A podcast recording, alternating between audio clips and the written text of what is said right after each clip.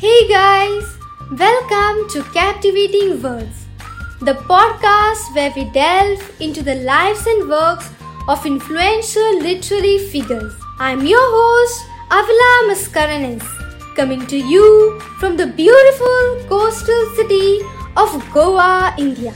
And today, on this fine day of September 21st, 2023, we have an intriguing personality to discuss.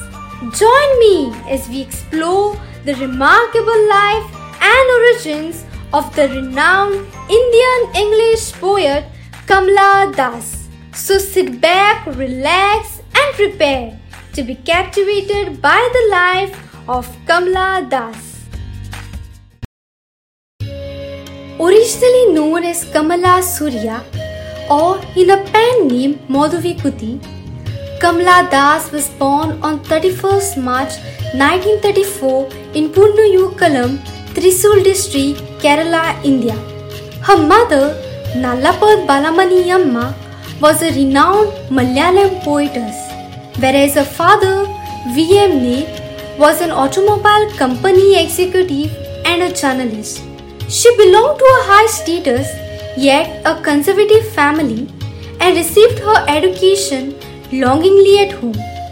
Growing up, Kamala Das excelled in writing just like a mother and found inspiration in her great uncle Nalapat Narayana Menon, a prominent writer. She was a bilingual writer who wrote in her native Malayalam and English with equal ease and mastery. At a young age of 15, she was married to Madhava Das, a banking executive with whom she relocated to Mumbai. Despite being weighed down by the societal expectations of her role as a wife and mother, she was determined to pursue her passion for writing. She would patiently wait until nightfall after her family had retired for the day and take place at the kitchen table which served as a writing desk. She would diligently type away, pouring her thoughts onto the page until morning.